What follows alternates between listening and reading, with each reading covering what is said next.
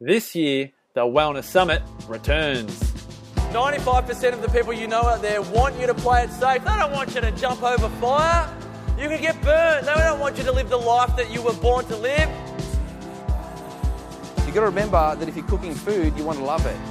You don't want to be thinking, oh, I don't want to have to prepare another meal for my husband who doesn't appreciate it. I don't have to prepare another meal for my wife who just doesn't care. She just wants peanut butter on toast. Wake the heck up.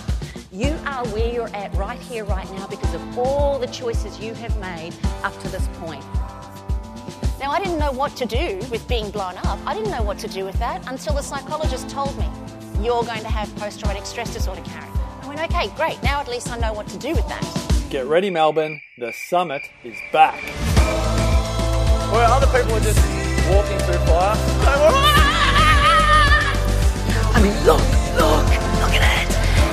Phone going, yeah, and he's, I mean, look, like this. And then he's lifted up his top and he's squeezing that, and I'm going, yeah, I can. He goes, when are we masking? There's something there that you want that you haven't been doing for yourself. Zazen Alkaline Water presents the 2018 Wellness Summit. Bigger and better than ever. All info and tickets at thewellnesssummit.com.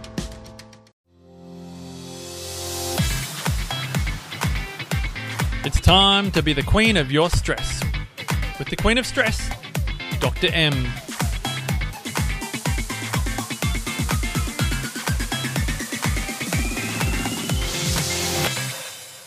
Hey there, BQS listeners, and welcome to our 30th episode. I'm Dr. M, and this podcast is designed to help inspire change in how you see, manage, and use your stress.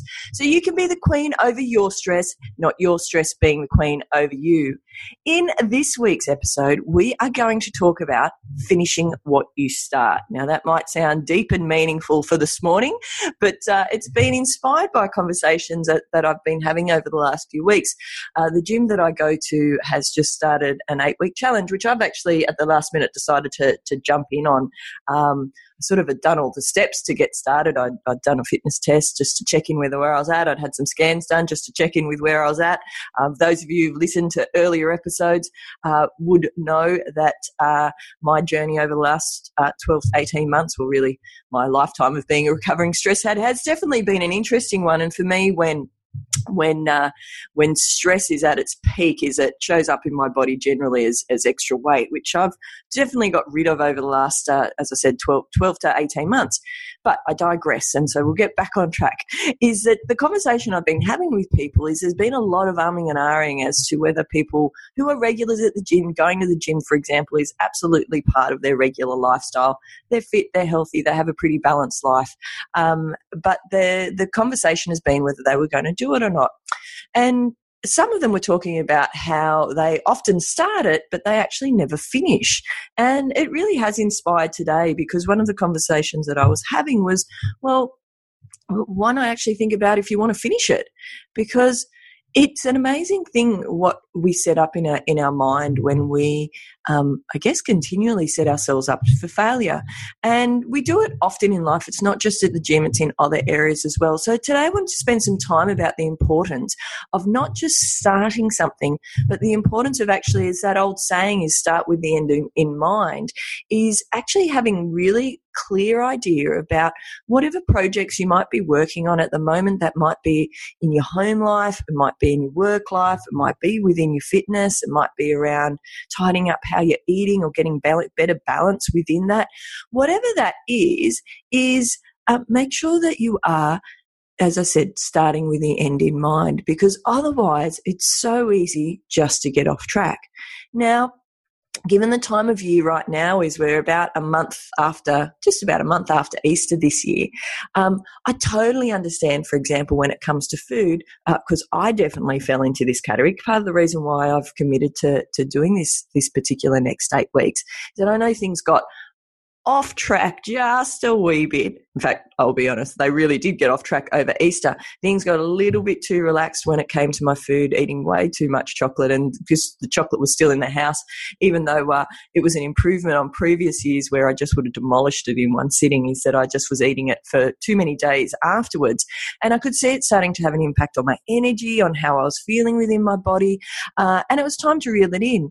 So I was either going to do one of two things. I was going to choose to either do a couple of weeks of effectively detox, um, jump off alcohol for a couple of weeks, make sure there was no processy sugar. I'm still having some 70% Lindt chocolate, um, but n- none, none of the Easter eggs and things like that that I had been eating over the, the previous weeks. And it was time to reel it in a little bit. And I've spoken about that before. Um, on various podcasts and various episodes um, prior to today. But it was it was time. It was time to actually check in and go. You know what is in the balance of life is sometimes we go too far down. I guess the clean eating extreme. Sometimes we go too far up the bit too relaxed. Too many glasses of wine sneaking in at all the wrong places. It was time just to, to as I said, to reel it in. And when the the thought of that is is well okay i can either do that for a couple of weeks or i have some other fitness goals that i actually want to achieve. Some of you again would have heard me speaking about before is there's a couple of goals that i have for myself that i'd like to achieve within the gym in terms of certain um, activities i haven't been able to do in the past that i'd really like to be able to achieve. So i'm going to need to put some some effort into being able to take my my my strength and my fitness to the next level so to be able to do that is I'm going to need to be in a in a different uh, a different physical state to be able to do that as well. So that was part of my decision making when it came to to committing to the next eight weeks. But as I said earlier today, is one of the most important parts with that decision making process is running it through some different filters, making sure that if I'm committing to it, is that I am actually committing to the full period of time. Now, I totally understand sometimes we commit to things and life throws us massive curveballs that we, we haven't seen coming. I'm not talking about those sorts of curveballs, you know, emergencies within your family. There might be something that comes up at work that just is totally out of your control and throws you off the game for the next period of time. But you don't want that curveball to be you and your headspace getting in the way. I found it's a bit of a phenomena. Oh, I actually got that word out. Sometimes that gets a bit stuck in my mouth. A phenomena. I'm going to say it again. Is that uh, in in this day and age, in 2018, is that people almost feel like they've achieved something if they just say they're going to do it. It's a bit like, uh, and some people that were at a recent How to Have Cake live event that I ran heard me go on a bit of a rant because it was amazing how many people actually uh, we find now like they book into stuff and then they don't show up. And it's almost like the pressing book now or pressing interested or going if they're on Facebook is enough in their brain to actually feel like they've achieved it. Or they get to tell somebody that they've achieved it, but they've actually not arrived and gained the information itself. It's a bit like saying you had this awesome recipe for food.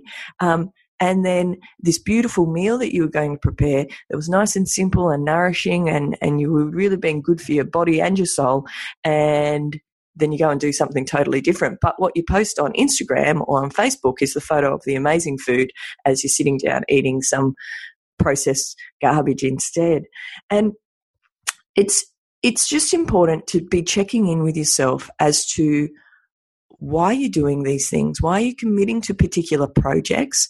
Why are you setting down certain desired end results that you might like? Some would call those goals. We'll do a work, uh, do a workshop. We'll do an episode coming up in terms of the different types of goals that you can set. There's there's different definitions of goals that are very very very interesting, and checking in with your why. Why do you want to do it? What what part of your value system does that serve?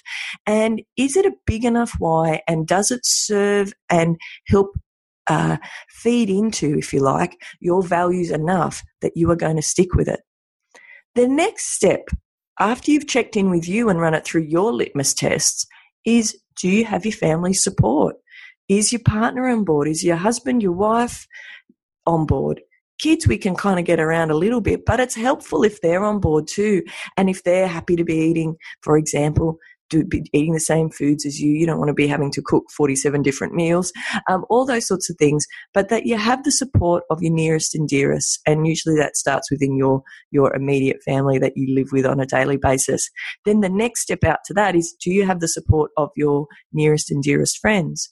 Because having them on board and having them understand that it would be great if they supported you in whatever journey you're on is also very helpful in you achieving your goals particularly if they're longer term goals that are going to mean that there's some lifestyle changes. Because sometimes people push back when you when you're making change whether that's immediate family or whether that's close friends or it might be work colleagues where as you're making change they're not quite sure what that means for them in the grand scheme of things. So sometimes you'll get a bit of pushback.